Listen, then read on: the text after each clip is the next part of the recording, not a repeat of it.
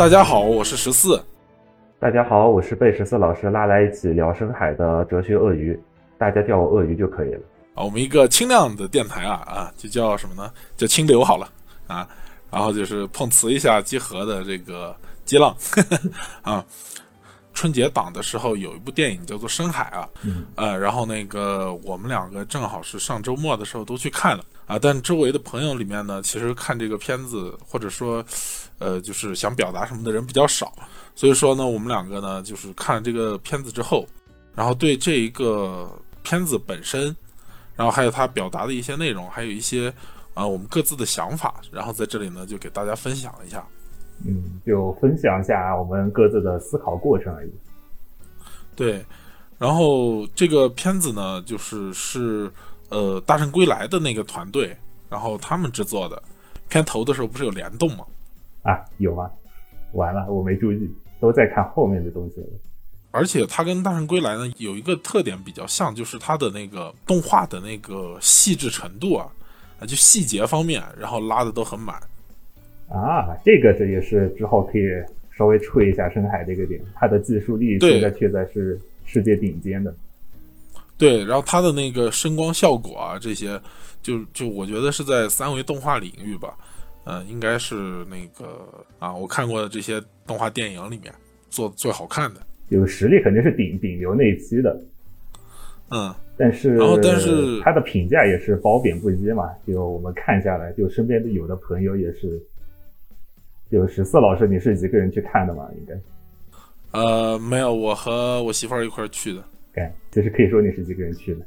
你你们不是更爽？你们是三个人一块儿去。对呀，就我想聊的主要就是我们三个人一起看完之后不同的反应是吧？对我刚好坐在中间嘛，我左边的朋友他就感动的哭的稀里哗啦的，但是我右边的那位友人他看完之后就一脸懵逼，他说。就这，然后这两个反应其实就挺符合现在大家对深海的一个评价的嘛，就两极分化。嗯，对，呃，它的票房我没记错的话，好像是这个春节档第四吧？啊，还那还挺高的。对，就是已经算是很成功的这个呃电影了。但是呢，我用必应嘛，然后我搜一下这个电影，然后搜出来的头几个条目里面吧。好像有两条还是三条，都是差评，一条好像是豆瓣上的，一条是那个呃知乎上的，嗯，啊，反正都是在指出这个电影中的一些问题，啊，这个问题也是我们之后可能要单独着重讨论的一个点，啊，对，然后先来说说这电影嘛，因为我们还是要对它剧情有一个这个讨论啊，所以说呃之后肯定是有剧透成分的。嗯，然后那个，如果说还是嗯想去看这部电影的话，那就是这个电台，我建议你那个看完之后再来听。然后还有就是，我们两个还是认为这部电影还是很值得去电影院一看的，对吧？啊，那我得先说一下我的结论了，因为我后面思考了一下之后，哦。可能就还没有当时看完之后那么激动。就我的结论就是，《深海》这部电影，它作为就是我们院线看到的这部电影，它作为电影来说是不不是很行的，因为它确实有很多很多很多的问题。但是，嗯，这瑕不掩瑜嘛。你如果想去看的话，去买票看了，它是绝对不亏的，因为光它的那个美术这一点就足够值回票价了。然后，如果你是符合它的受众的话，还可能会有意外的收获。这就是我现在对深海的一个评价。对，我觉得主要是你那个去看深海的话，就光你这个票价光附在它的那个就是特效啊，这已经是绝对不亏了，对吧？嗯。啊，然后而且它，我觉得，呃，主要是。嗯，取决于有一些人会不会对这个电影他有一些付款，就是这个电影对有一些人会不会呃有负反馈这个事情。嗯，这个也是一个。然后啊，要不要先叠个价？就我们之后说的观点都是个人的纯粹的主观的想法。啊，没事，我们这个我们的这个呃流量啊还不到，还不到需要这个。万一呢？你要你要想一下，万一是万一爆火了怎么办？嗯，把自己想的太高了，这是甜蜜的担忧。呃，就跟那些差评或者好评深海的人一样，就是说我们今天讨论的这些所有内容啊，其实都非常的主观，啊，不代表任何这个这这个我们所我们所处的这个群体的一个意见啊，就图一乐，听听就好。嗯，大家对就图一乐，有启发的话更好。啊，那我可以先那个分享一下，就是我对这个片子的一个感受。嗯，好的。嗯，就是我我觉得就是呃，正好是那边呃，你那边三个人去看，然后三个人的反应都不一样嘛。对，我看了之后，我那是哭的稀里哗啦的啊。我后面呢有一些慢慢的理解，为什么有的人会对他有差评。嗯，其实对他好评的人，往往是对主人公能够代入的人。嗯，这个是肯定的，有代入了才能共情嘛。对，所以说我觉得是那些没法代入的人，然后他就觉得这个片子就他很难在上面找到一些点。和我看电影的另一个他不喜欢的点，主要是因为他并没有解决他剧情上的一个主线的问题，这让他感到非常的不爽。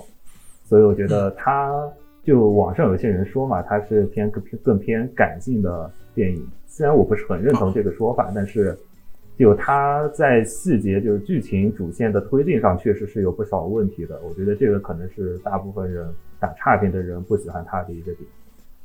嗯，哎，这个没关系。我觉得我们那个呃，去就着电影的本身的这个内容说，本来都是要剧透了啊啊。这个电影呢，主要就是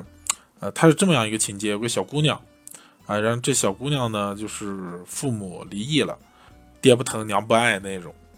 然后后来呢，她到一个船上去，她父亲和另外一个女性，然后组成的这个新生家庭去那个游轮玩的时候，然后她也跟着去。然后在晚上呢，突然就刮起了风暴，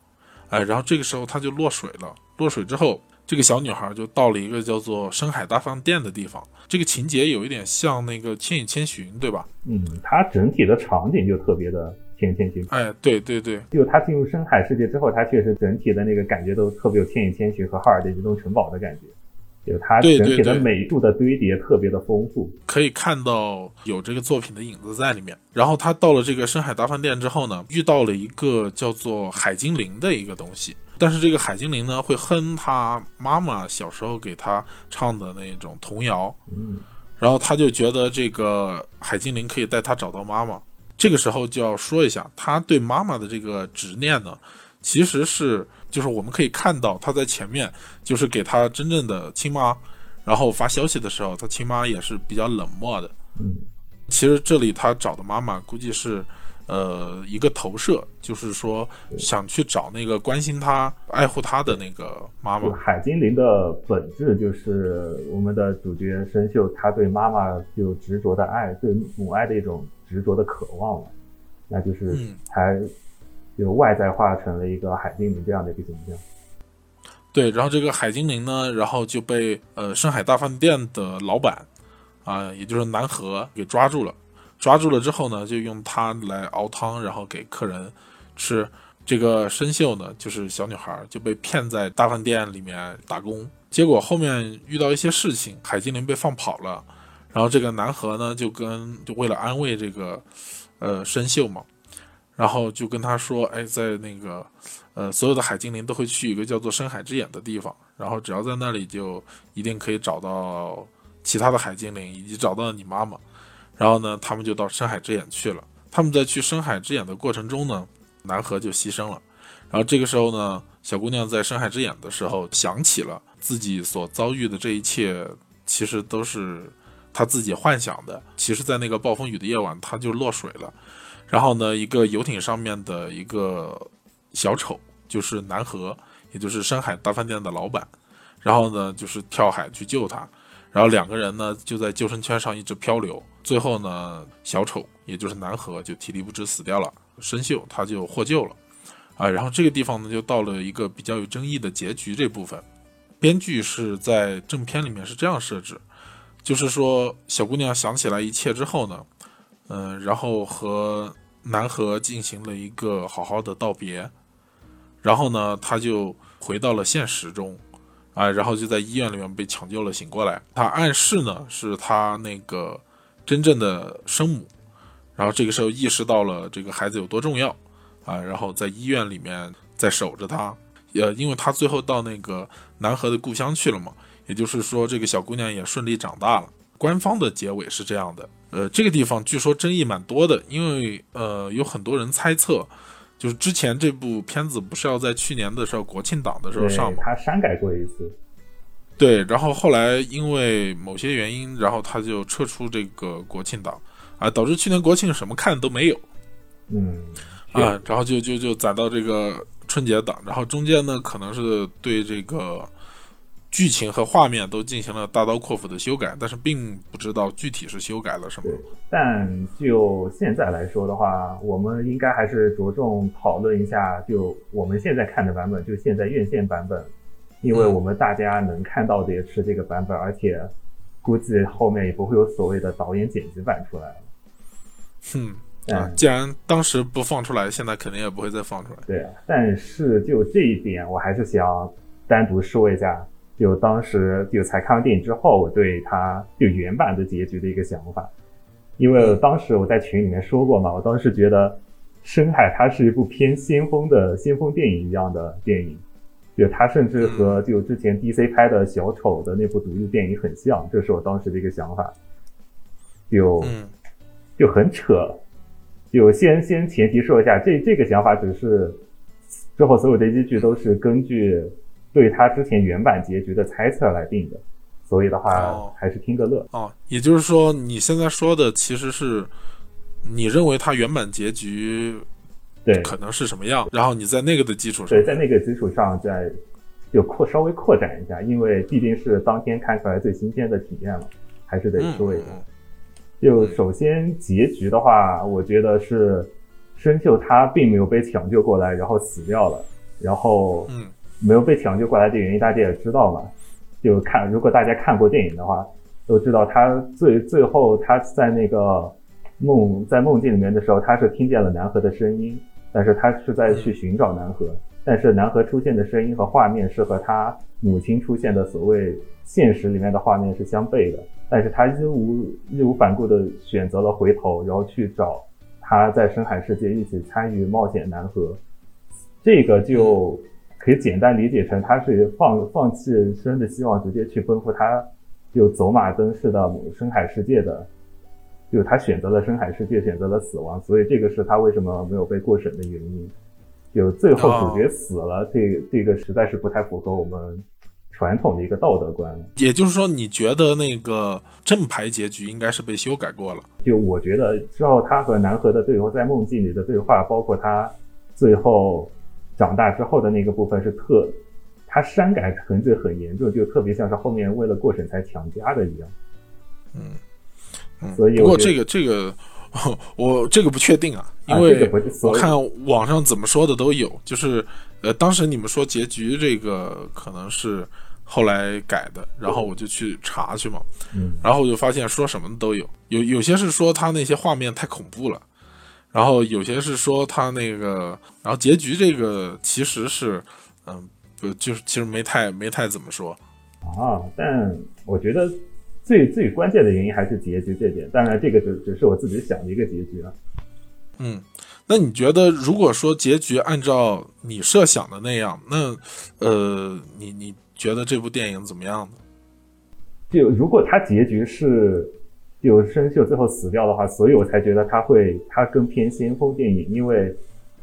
就从剧作层面来讲嘛，大家一个主角的成长都是从自己深陷问题，然后发现问题。然后和自我和解，然后最后成长之后再去面对困难，然后战最终战胜困难这样一个逻辑链嘛。但是如果主角他最后死掉之后，就会变成他在最后面对战胜困难的时候他断掉了。有深海世界，我们看完电影的之后知道他是其实是主角内心就深秀内心里面幻想出来这个世界，嗯，就一个绘本嘛。然后他在内心的冒险其实就相当于是。他对于自己困难的一个克服的一个过程然后最后他们在到达深海之眼的时候，我们很明显的可以看到深秀他是成长了，他终于挺身出来做事，然后去扛起了那个船舵，然后嗯，大家一起到达了深海之眼，这个是表明了他在内心的一个成长。这就是所有主角成长逻辑链里面倒数第二个环，就是他与内心的和解，然后他自己成长。他他在面临这个之后的下一个问题，就是他要去战胜现实，就是战胜开天困扰他的一切问题。那那个问题在深海世界里面是那个小晦气，然后在现实里面就是不管是抑郁症也好，或者是正常的就是父母对他的冷落也好。就是那个是他需要真正战胜的一个问题，但是在原版电影里面，他是并没有解决这个问题的，因为他还沉浸在深海的那个梦里面。他就算是听到了他母亲的呼唤，他还是想要回头去拥抱他那个给他带来治愈、给他带来温暖的那个梦。这个就让就让他整体的逻辑链给断掉了，他没有完成角色的弧光，这就导致他作为一部动画电影一部。可以说，按主流电影来说，有教育意义的一个电影来话，它是没有任何正面的那个值得教育的点的。因为当你做出了一切努力之后，你最后选择的是，不是去面对困难，而是去逃避，而是去选拥抱自己的一个梦境，这就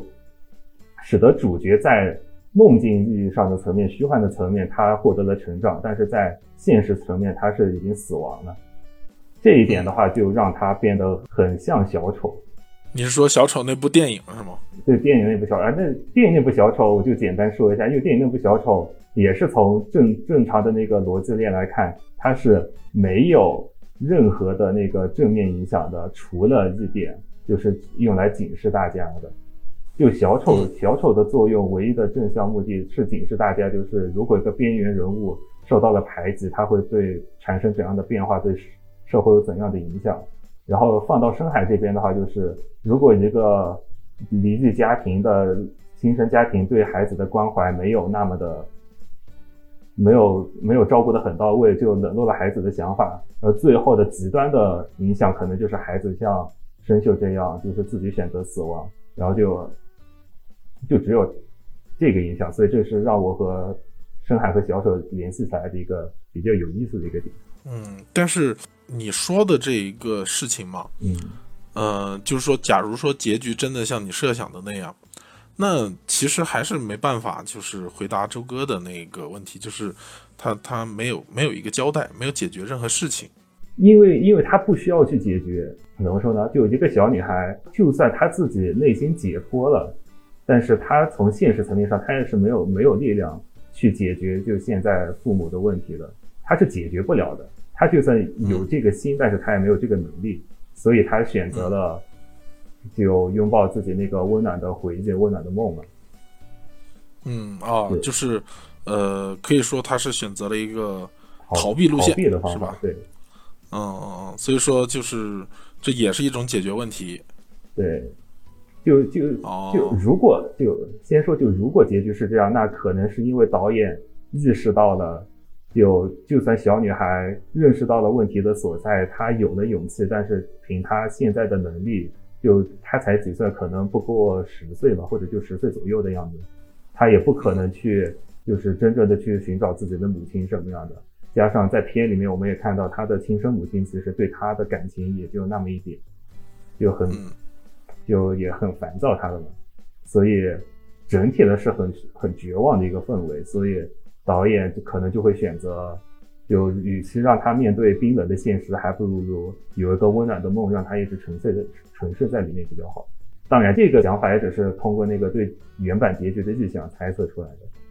但这个东西让我就对他原版有很高的一个评价吧，可以说。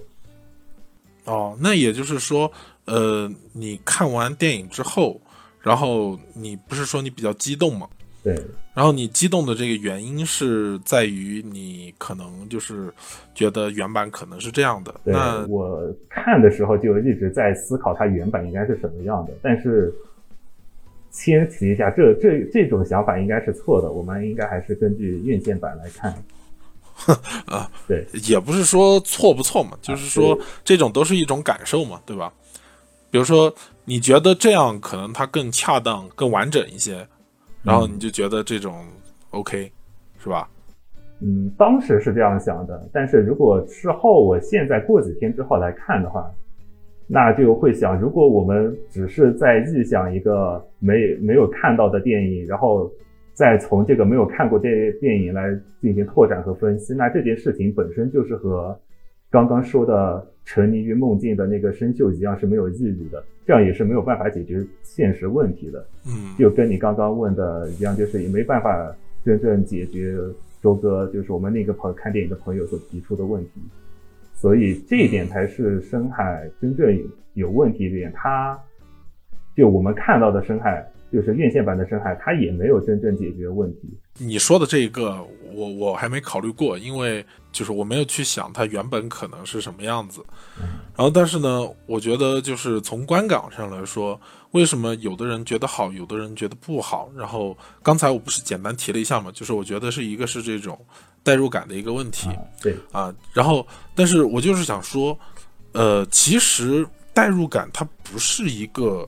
如果说你觉得这个电影好，你其实不一定是要有代入感的，你明白吧？啊，这个我赞同。啊，对，就是比如说，你看，呃，你看，你看《碟中谍》，对吧？嗯啊，然后小时候我们看《碟中谍》，就说，呃，看早几部的时候。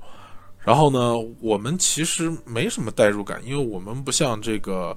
呃，阿汤哥一样能够上天入地，然后哎也没有这个什么老婆孩子，然后需要我们去救，然后这些代入感我们是完全没有的。我懂，我大概知道你要说什么了，哎，继续。嗯，然后那个呃，但是呢，我们仍然觉得这个片子好看，啊，因为它还是在有一些方面满足了我们，对吧？嗯，比如说满足我们对这个嗯邪恶的憎恨。啊，然后满足我们对这种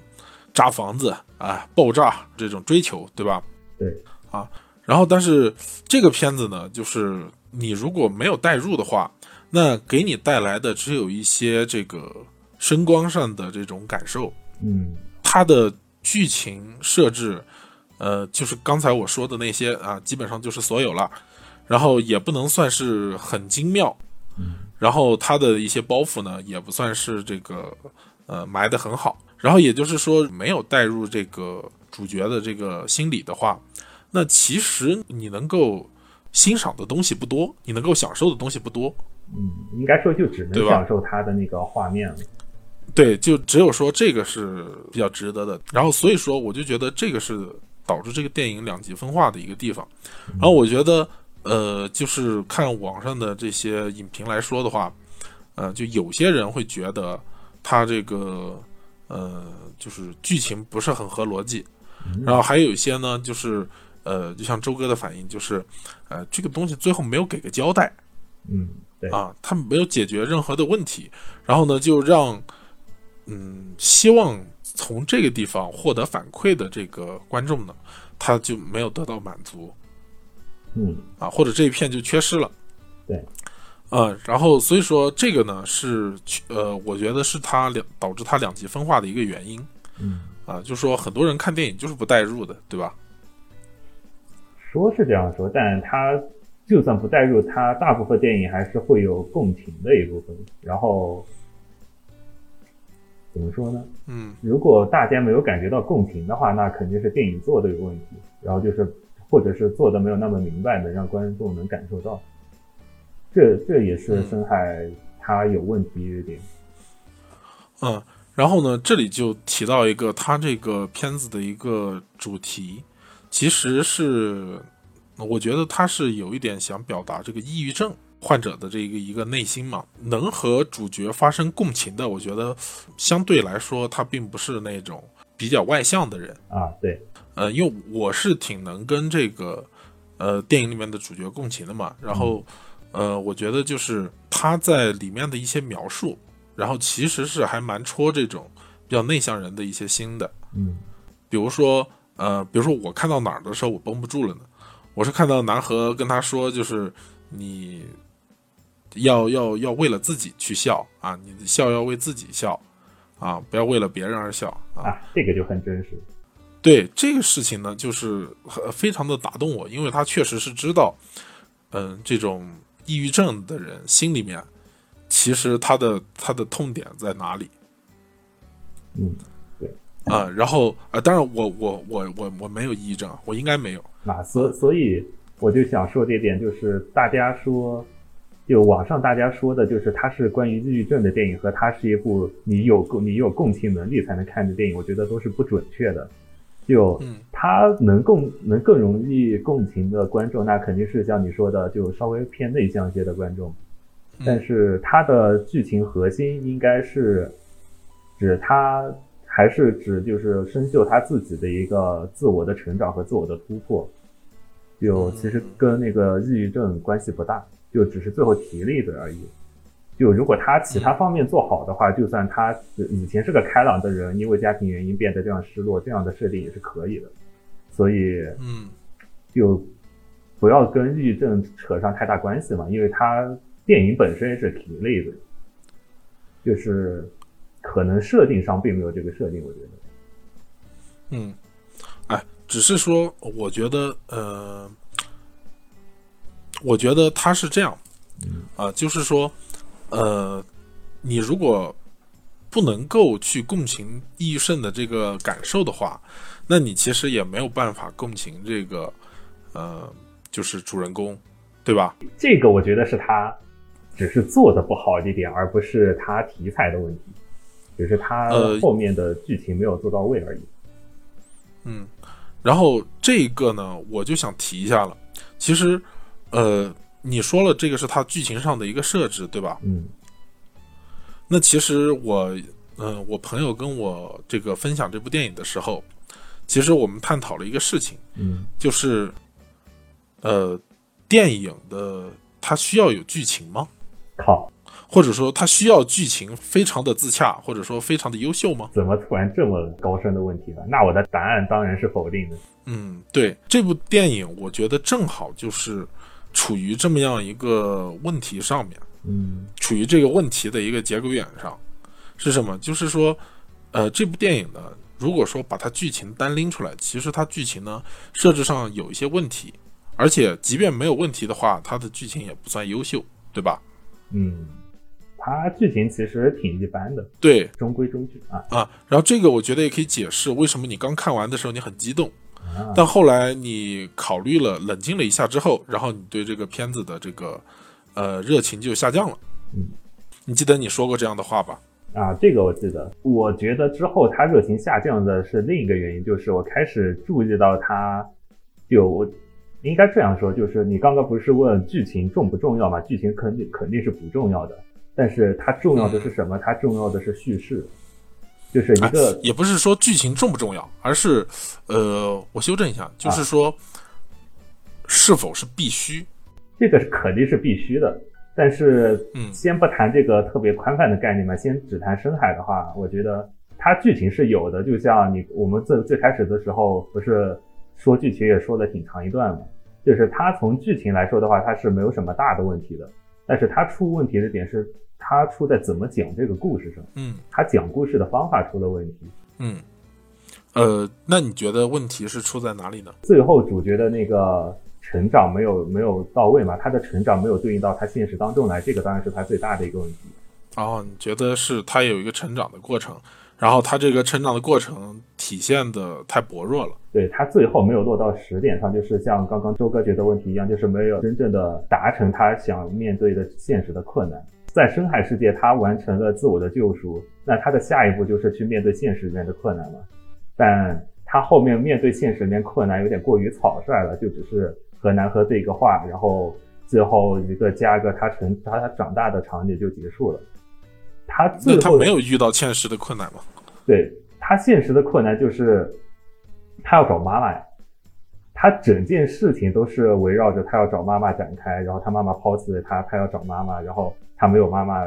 的关爱，然后获得了，然后就开始自闭，然后特别内向，然后可能还会有抑郁症。对，就是呃，那其实还是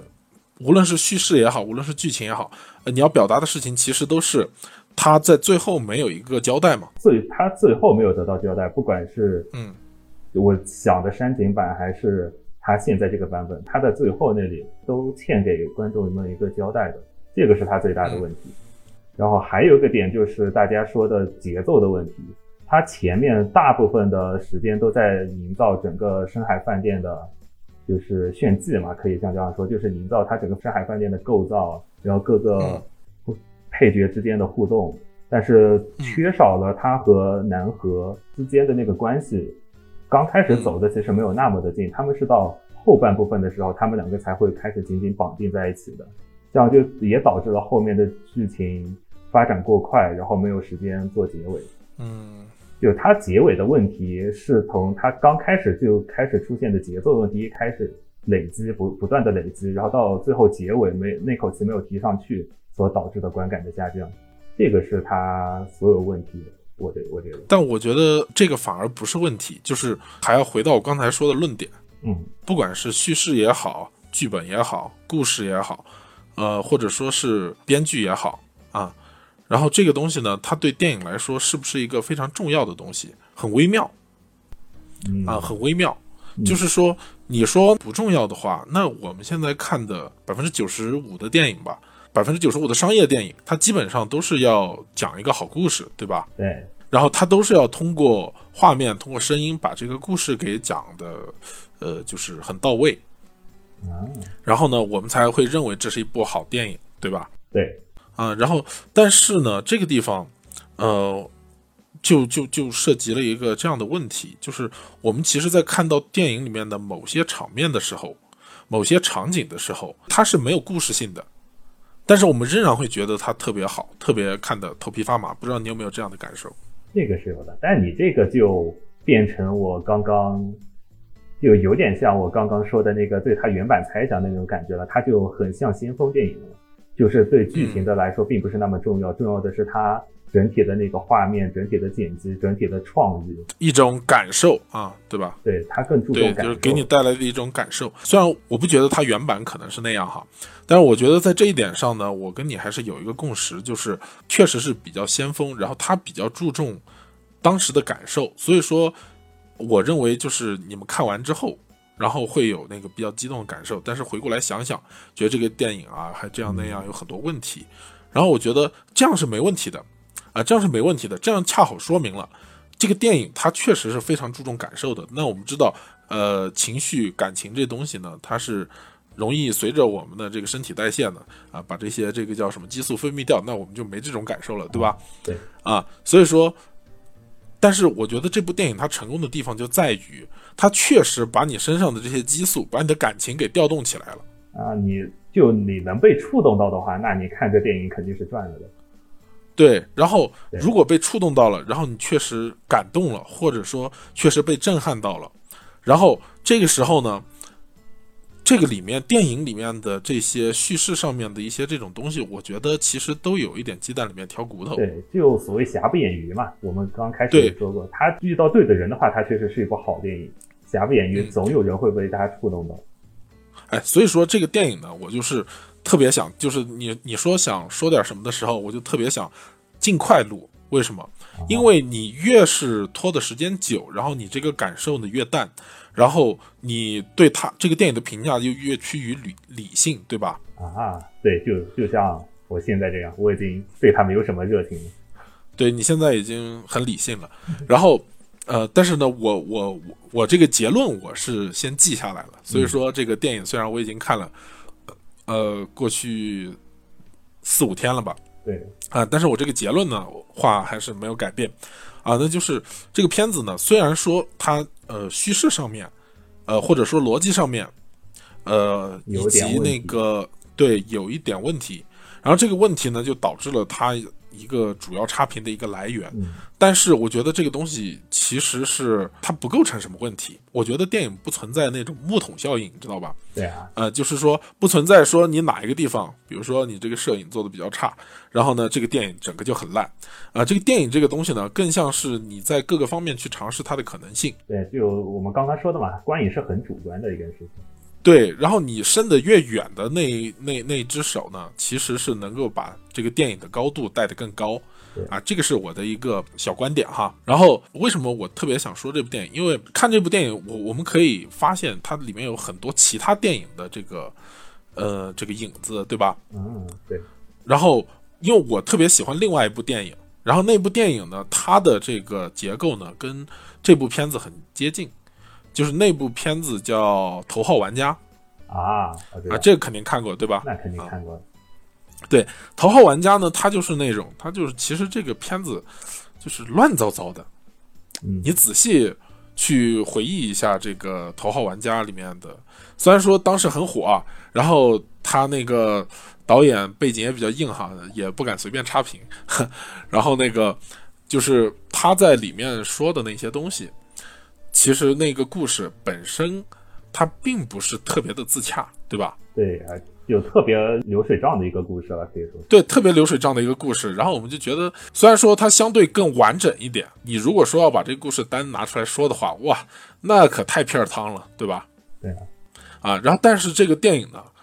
特别是在电影院看的时候，然后再加上它里面的那些彩蛋哈，那些彩蛋可能对于。就是大部分的这种不玩游戏的玩家来说，呃的的观众来说，可能看着就觉得，哎，呃，挺有意思的。哦，这个是吃豆人啊，那个是怎么怎么怎么样。但是如果对于一个真正的游戏玩家来说，哇，里面那些他埋那些彩蛋吧，虽然很生硬啊，但是你还是会觉得特别的爽，看的很爽，特别的对。就对于玩家来说，那个才是他们要看的部分。对，就是。呃，你看那个东西，你看了《头号玩家》，你就觉得我靠，这个这这才是给我做的电影，对吧？给我们这类人做的电影，然后你就会看得特别感动。然后我我我看《头号玩家》，我大概刷了三遍吧。对呀，就所谓的粉。然后我也是，对我也是看头两遍的时候，我也是看的时候也是看到最后就是热泪盈眶啊，热泪盈眶啊。虽然我知道这部片呃这部电影吧，它其实就是像。对深海的评价一样，就说它有出彩的地方，然后但是呢，它也有硬伤，对吧？对。然后我就觉得深海呢，它其实跟那个头号玩家一样，只是说他在关注的那部分温柔以待的那部分观众哈，啊，那不是玩家群体，跟头号玩家不一样，然后而是有抑郁症的，或者说相对比较内向的。啊，这一部分观众，嗯，大概懂了。就你还是处于一个对深海来说还是感性，就是它触动到你就特别爽，就是保持在那个热忱之后看它之后有那个热忱，并且那个热忱能持续几天就觉得满足的一个情况。对，然后而且我觉得，比如说像头号玩家那种，你是玩家是老玩家和不是老玩家，这是一个 yes or no 的一个区分，对吧？对。但是深海照顾的这部分呢，就是说内向或者外向嘛。嗯，这其实它不是一个非此即彼。有一些人，比如说我这样的，嗯，那我可能偏内向一点。我看了这个片子之后，我很受触动，对吧？对。然后我感觉非常好。那还有一些人，他比我相对于我来说，他更加外向一些。那他看这个片子呢，他的感受可能就要差一点。然后这些缺点呢，他就更突出一点，对吧？啊，那如果是比我还要更往内向、往抑郁那方面走一些的人呢，那他的感受就会更加好，就是呃，有一种就是更呃能得到这个认同，能够被那个被被被理解的这么一个这种这种救赎的感觉，可能对他来说，这部电影又更加不一样。嗯，所以这部电影按理来说是适合内向的。大家看的话可能会好看一点，嗯，但是我我其实非常不喜欢这个内向和外向的分法啊。对，我也我也觉得这这个说法挺奇怪的，就是就强行要把大家分类。这个这个内向和外向，其实这个东西有有有有说法的，就是那个那个这期不展开讲了，这期不展开讲，我们还是着重讲电影。那你说你想聊的是，因为就是受到了触动，然后有热情，所以才讲，但是。刚好我相反，我特别想聊深海的一个原因是，我热情褪去之后，在想它的时候，我觉得它是一部特别可惜的电影啊。就是你说瑕不掩瑜那些地方，如果说他能把这个瑕疵的地方再完善一些，对，做好一点啊，那它就是很神的一部作品，是 非常有潜力成为一部特别温馨治愈的一部偏童话类的电影，甚至就类似于《千与千寻》的那种电影的，它。有些地方做的实在是太过于商业化，然后有些地方它可能改的又不太好，就导致它现在两极分化的一个原因。但是首先得承认，它情绪感染力是很强的。就就算是你没有那个没你没有被带入，你也你也特别，就你也没有带入剧情，也没有带入那个就内向那部分人的观感的话，它里面的一些场景，它整体的渲染，它也是足够打动你的。对，呃，也就是说，你如果是个视觉动物的话，那看这个片子啊，哪怕你一点不共情，那也非常的就就算不是视觉动物，只要你没有对画面产生特别大的反感，比如说光敏癫痫这类的话，那是肯定会有有被触动到的点的。但就是因为它这些地方做的很好，所以才让它变得特别可惜。哦，嗯，然后那我觉得那个。呃，不好的这一面呢，我们可能前面我们大部分都在聊这一些，对。然后好的这一面呢，我们谈的也是泛泛而谈。那我觉得我们这个时候分享一下，就是你觉得这个电影里面一些，嗯，就是你觉得特别好的一些，就除了画面上的那种啊，就是一些细节啊，有没有？完了，我写我除了画面确实想不到它的好，这就是热情褪去后的结果啊。但是他如果这样做的话，他可能会变得更好的一些点，主要就是他的结局。嗯，我们可以啊，先先我们可以先夸一下他，夸夸一夸他嘛，夸一夸他之后，我们再给他设想一个他怎么做的话可能会摆脱这种两极分化的局面，让他大受好评。好吧，嗯嗯，你这个你这个难度还挺高的，就试着改一下结局嘛。啊，我们替导演和编剧来想想辙，是吧？对。不过之前还是先谈一下，先吹一下他吧，不然之前一直在说他不好的点。对对对，总之我的结论还是不变，就是我觉得大家去电影院看这个片子肯定是不亏的啊，肯肯定是不亏的。嗯，属于这个三四十块钱卖一张电影票，这个呃制作组血亏的这么一个一个一个一个啊，毕竟做了七年呀，这部电影。对。然后，呃，我想说的就是这里面的一些地方比较能触动我，或者说我觉得特别赞的。然后，首先我觉得最早的是那个他一开始那个画面，就是他在雪地里面找他妈妈的那一个场景。我那个场景他妈吓死我了！哎，做做的好，说明对他是在那个冰天雪地的那个场景中嘛。然后他找到一个女性的背影，对。然后结果这个背影一转过来，我靠，那太吊丧了！我就当场在电影院做了一个 sound check。那啊，你有没有发现那那个背影，然后眼睛变多掉之后，然后就是后面也有出现嘛？那个就是海精灵啊，对，也也就说明了海精灵确实是和他妈妈特别关关系特别深的一个东西。而且当时我就觉得，我靠，这个做的也太猎奇了啊！是不是这个制作组他他他就要这样营造一下这种猎奇的氛围？吃了不该吃的东西啊，然后他后面的那个场景呢，就说明了这个，呃，海精灵的这个形象的一个来源嘛，其实就是他妈妈那个在雪地里的时候，就是他妈妈离开家的时候是在雪地里，然后他哭着喊着说是让他妈妈回来的时候，他妈妈在那个寒风中啊。然后就是就扭头看了一眼，他妈妈的面部的五官这些啊，就是被那个风吹过来的头发，就是把脸给挡住了。然后在头发中只能看得见一双眼睛。对，哎，然后这个形象呢，就构成了这个海精灵的一个形象。然后就是就就特别吊丧的那个，对啊。然后我一个是我觉得他这个交代啊，交代的确实还挺好的啊，这个地方还是比较闭环的。就你还特别喜欢他演出方面的。画面方面的东西，确实他这个东西做的很好。就是我觉得他心思其实是在这些方面花挺多的。啊啊，还有前面你不是说有人说夸，就是有有人说他的缺点是说女主太丑了，这个我完全不同意。就 我我也不同意，但这个确实说的很多的，我跟你说。但但我我在贴吧在好多地方都看到这个说法。就他他画面海报出来的话，他确实感觉不是那么符合审美，很丑。但是放在电影院，放在屏幕上，它动起来之后，之后，在他这个就是整体团队对小女孩动作的那个特那么精细的刻画下，她真的好可爱，特别可爱的一个小女孩就放在上面。对，其实是她是属于那种，呃，就是比较能够让人同情的这么一个，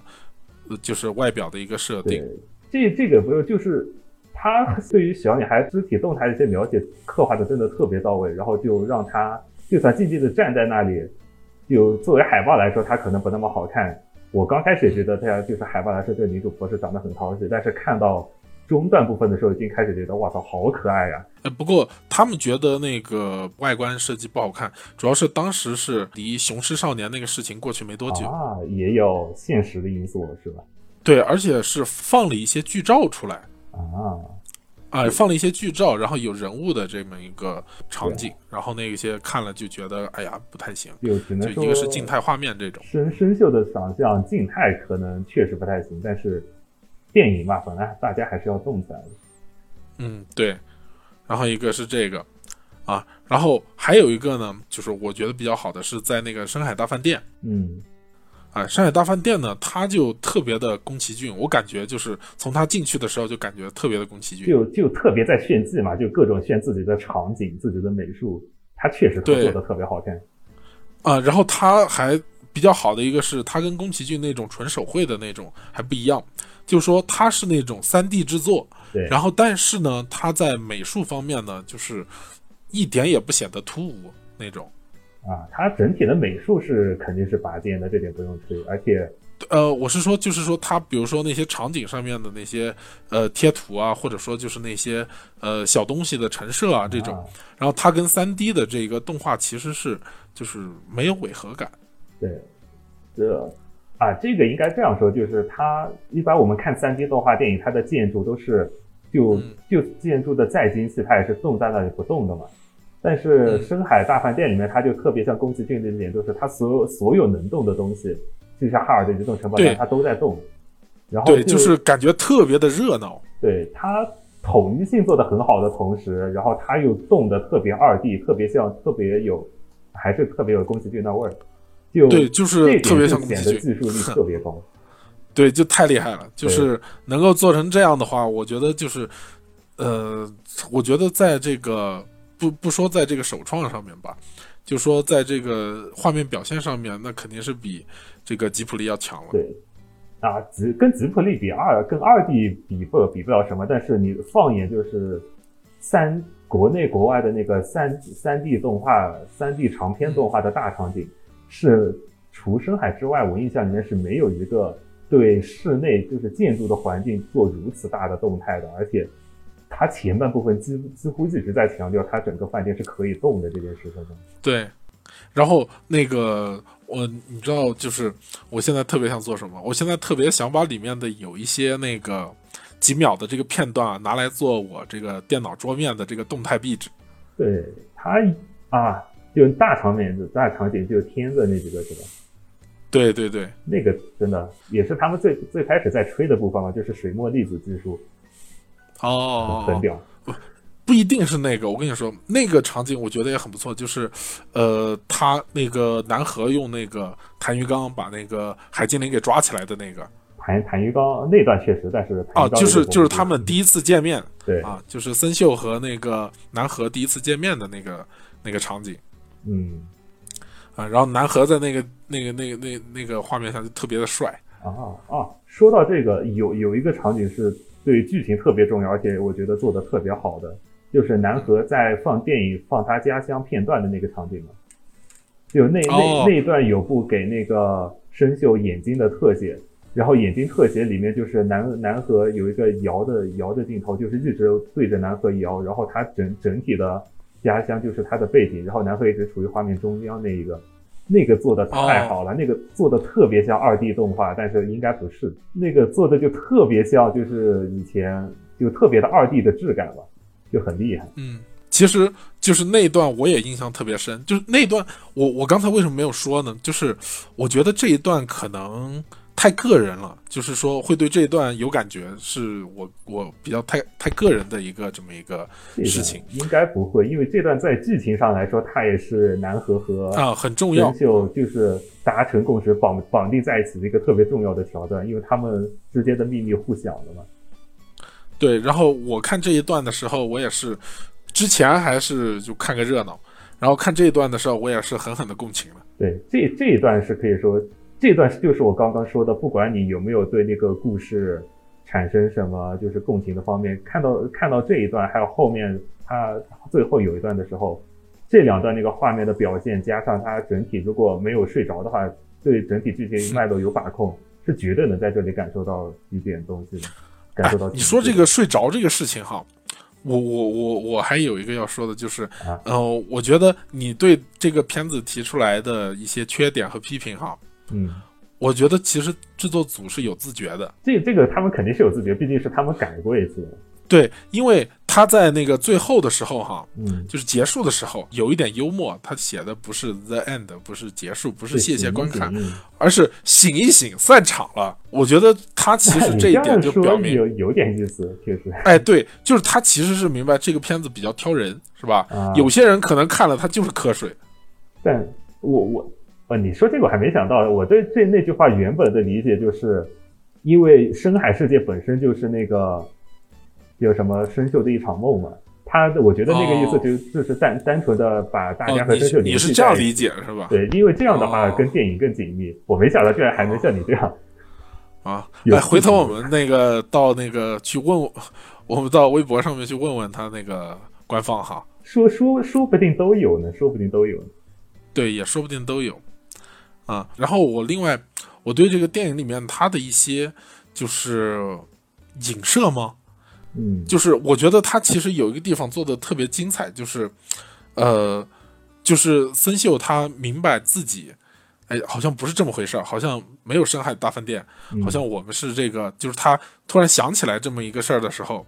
哎，我觉得就是一些对应，比如说不是有个鲶鱼怪嘛，对吧？啊，有个鲶鱼精啊，我记得是在他们在抢那个海精灵的时候啊啊，南河在那儿。那个怎么怎么怎么怎么，然后有一个鲶鱼怪在那吃这个什么东西，看着他，然后突然说：“哦，小丑，小丑啊啊！”就是他梦境和现实的一个对照的。对对对对对，啊、就是这些东西，我觉得特别的，我靠，有一种醍醐灌顶，或者说是这个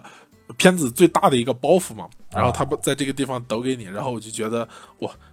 不错啊，确实观感、这个。这片段我是能想到，可能会有好多人觉得这这段特别神，但是对我来说，啊、这这段不行，因为。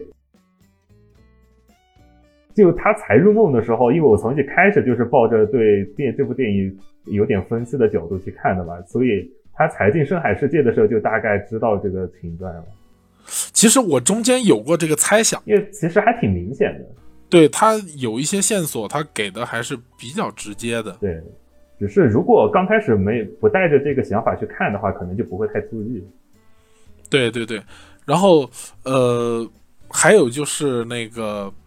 呃，在最后的时候，嗯，在最后的时候，他那个处理方式哈，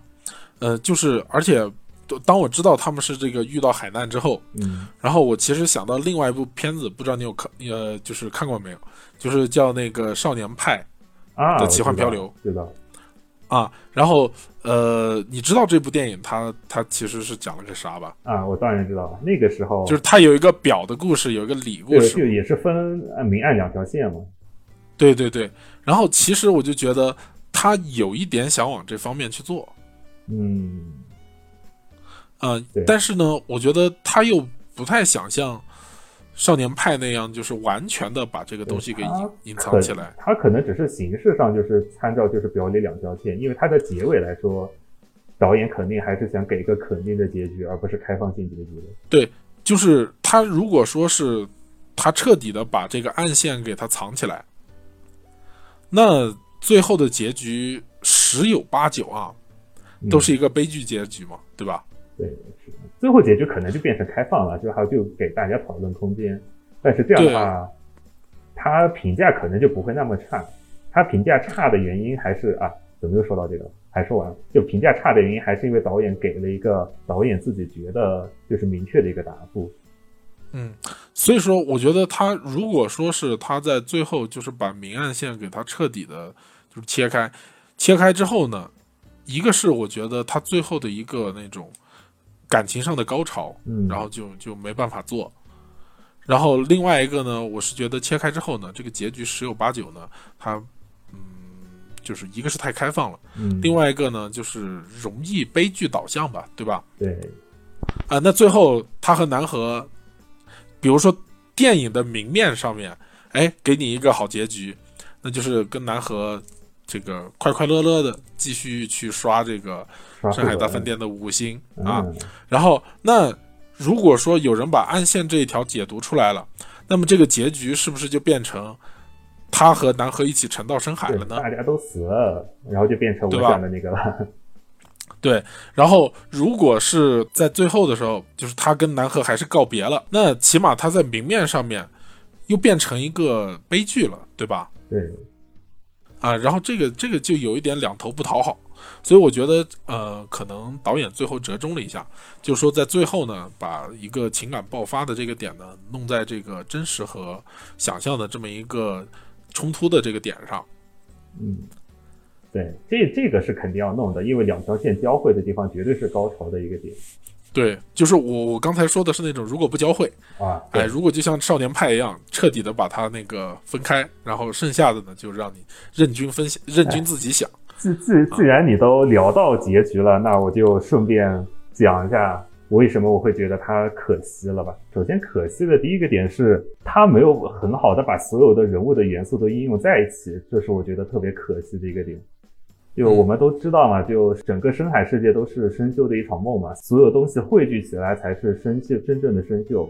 所以在梦里面的生锈其实是生锈的一个化身和其他他的情感，比如说海精灵就是我们刚刚提到的对母亲的执着的执念，然后晦气就是他的一些负面情绪和对他的影响，然后南河应该就是属于。类似本我、自我、超我里面那个超我的那个部分，是应该属于他的自救意识或者他的良心这样的东西。嗯，所以，嗯，这些东西所有汇聚在一起，都是变成了完整的生锈。所以，整个深海的旅程就是生锈自己、自我救赎的一个旅程。就像刚刚我们说的，它不是分明暗两条线嘛？那既然他把深海这条线单独分出来，就说明南河就就算他是那个生锈的一部分，他也是一个独立的角色。所以给我们给独立的角色，就要给那个生锈和海精灵这两个匹配一样，也需要给南河一个他的一个小搭档来体现南河他自己真正的一个身份。那那个小搭档其实已经做出来了，就是那只招财猫，有印象吗？哦哦哦，你是说吉祥物？对，那个招招财猫，我知道，就是那个戴戴着小红帽的那个。对对对，那个小猫，那个小猫应该是。像就生生锈的，他的深层思想就是，就是寻找妈妈，就是那个海精灵，就是他对妈妈的一个执念嘛。然后南河这边的话，南河表面上是特别排斥，刚开始是特别排斥那个生锈的嘛，然后也说出了生锈他自己已经知道的问题，就是他妈妈已经不要你了，赶快向前看吧。但是生锈自己就是他自己不愿意接受这个事情，所以刚开始南河和生锈在深海世界里面。他们是两个类似于敌对的关系。我明白你说的是什么了。你说的就是他们的这个互动其实没有做的特别的，没有做的特别好。然后他们两个，那怎怎么让整个片子的片紧凑一起的关系，紧凑紧凑一点，节奏更紧凑的话，就是如何快速的拉近南河和生锈的关系。但是之前我们也说过嘛，他前面花了大段的时间在展现他的整整体的一个装置。整体的建筑，但是并没有实际的推进他们俩的关系。嗯，就是他其实没有太深入人心，就是没有那种两个角色他们的灵魂上的这么一个交流。没观众没有办法将他们绑定起来，因为绑定起来他们需要感情的互进，但是他们真正达达到绑定，然后互相理解的时候，是在生锈知道南河家乡的事情的时候，这个时候他们才就是那个。就是那个在想自己发财以后会怎么怎么样的那一段，但是那那段其实是很容易可以提前的，就是提前的关键就是那只猫，不知道你有没有印象，就是南河在切洋葱的时候，那只猫猫在那里流流流眼泪啊，我有印象。对，招财猫的话是完全可以作为南河内心真正想法的一个化身的，就是可以，就比如说南河在切洋葱要煮那个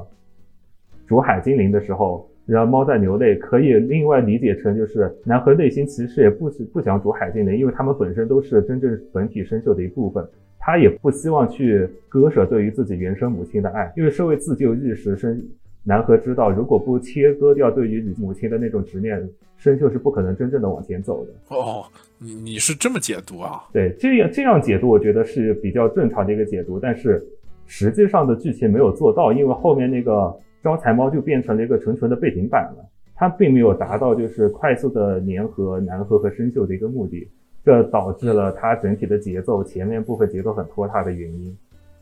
这是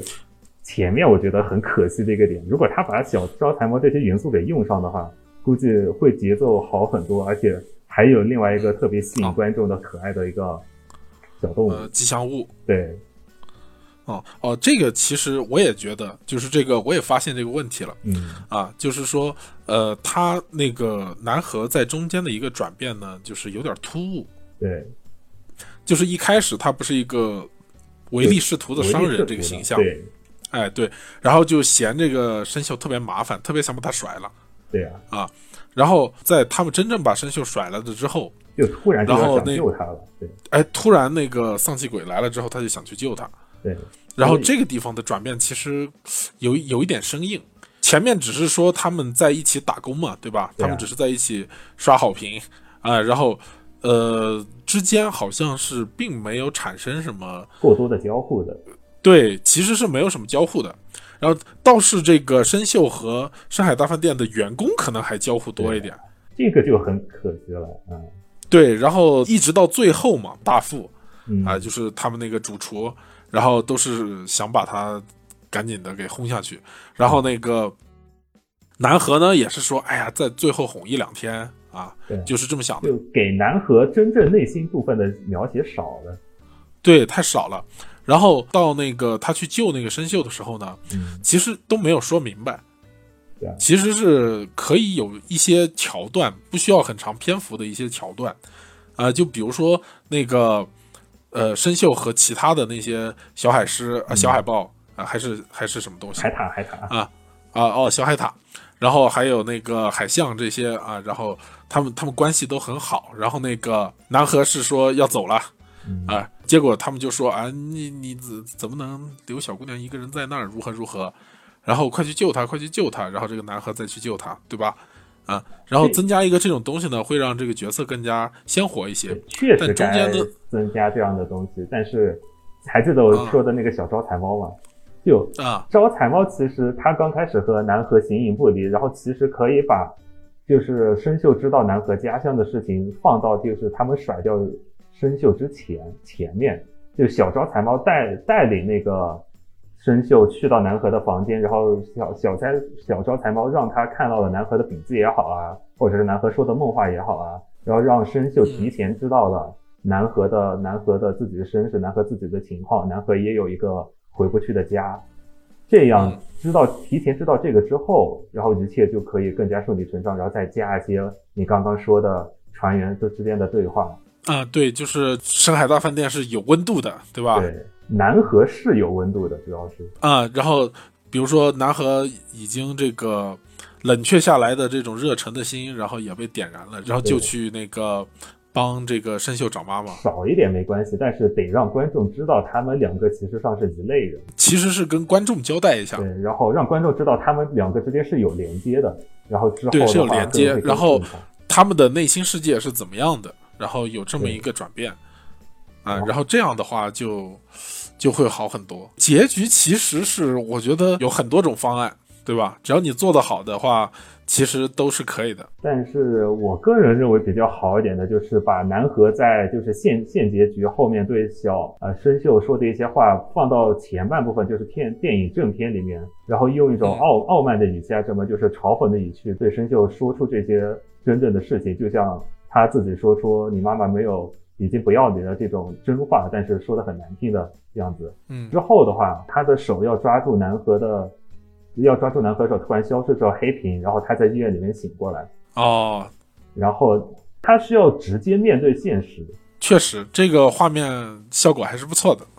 然后就是他南河消失嘛，就应该说他内化了，对吧？对他收到了南河的这部分希望他活下去的心意。对，就再来些演出，比如说他醒过来之后，发现就算他妈妈没在身边，旁边全是护士，那他哭着起，他也能这个时候再回想一下，闪回一下，就哭着笑起来这种是吧？对，就差不多这种感觉。哦，确实，这个结局感觉也挺棒的。剪辑强迫他去面对现实，但是他真正面对现实之后，要得让观众知道，他就没有那么孤单了，对吧？？他已经不是最开始电影刚开始那个什么都怕的小女孩了，让观众真正知道了那个生锈的成长，这样他的角色弧也完整了，但是整体的逻辑链也没断，他依然没有改变现实，但是但是他自己变了，对吧？对他自己就跟那个你说的那个叙事结构一样，就是说一切又回到了最开始的样子，其实一切都已经不一样了。对，就生锈自己的视角发生了变化，更舒服一些，而且也没有对现在现在电影版的结局有什么特别大的改动。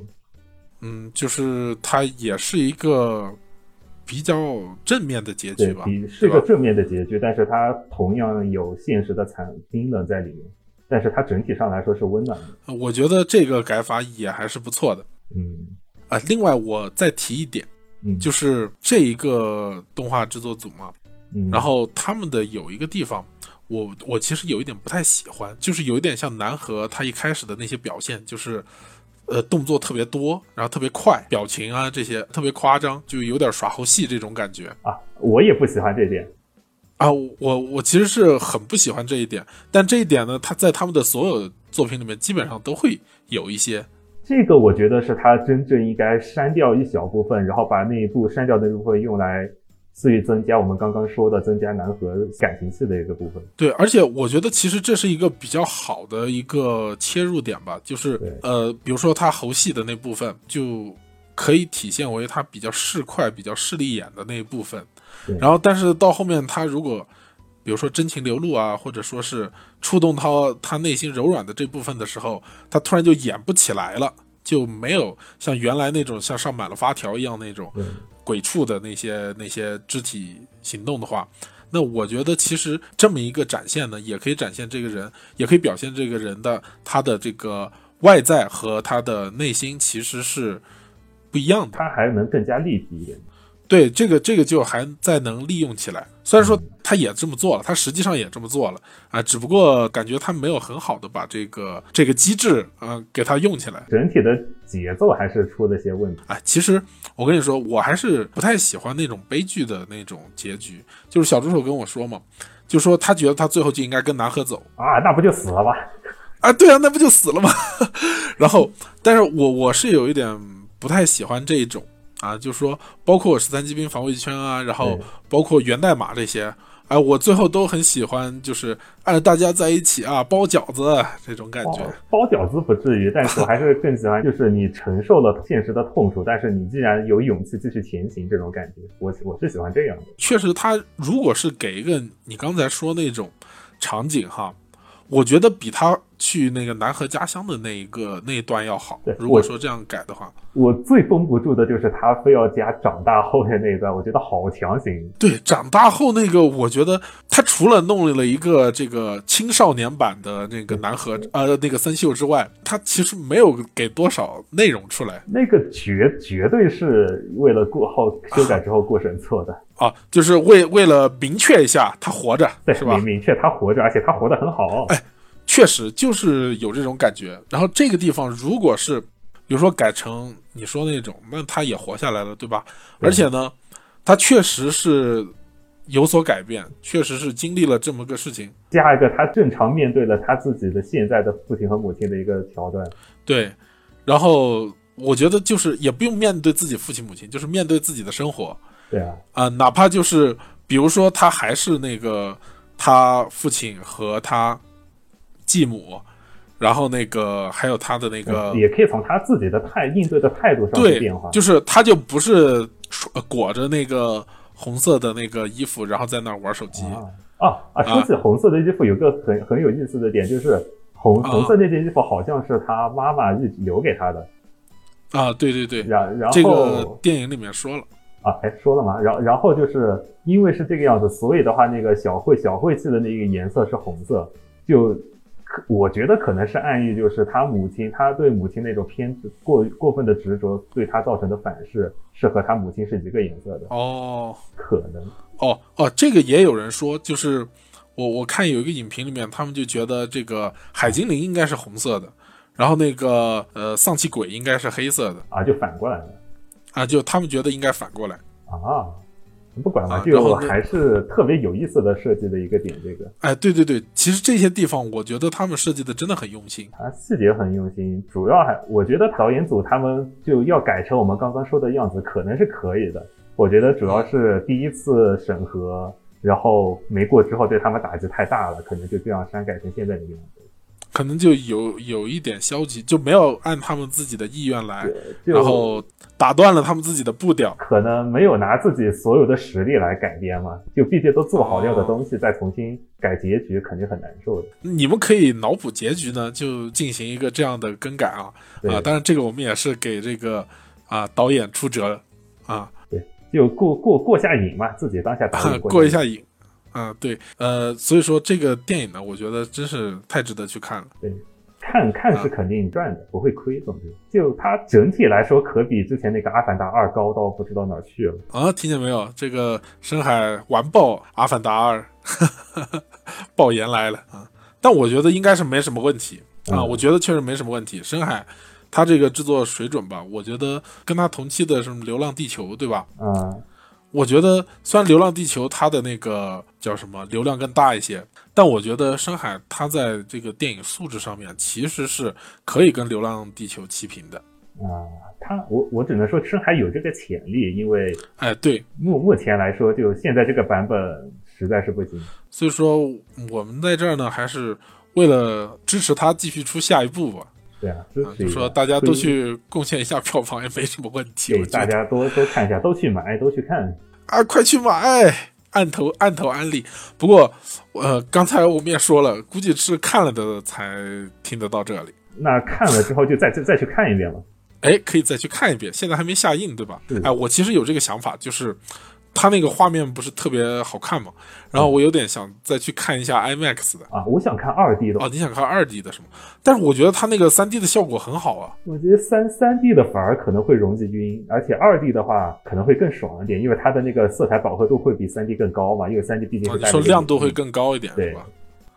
哦，确实，我看的时候，因为哎呀，国内的三 D 嘛，就是灯泡亮度不太行，对看着都有一点暗的感觉。对对，所以还是得看二 D 啊。哎，但是我跟你说，哎，算了算了，这个是我们本地的电影院的事情 啊。之后再讲，而且我可以之后可以说那什么，电影电影就该看二 D 的，三 D 都是骗钱的。哎，这个其实以后可以说一说，对，就说这个三 D 技术是哪来的啊？这个要提到这个《阿凡达》哈。啊，不得不提阿凡达，行，那我们今天就分享到这里就录到这儿，啊。好的，啊，那就我们下次再见，下次再见，拜拜。拜拜。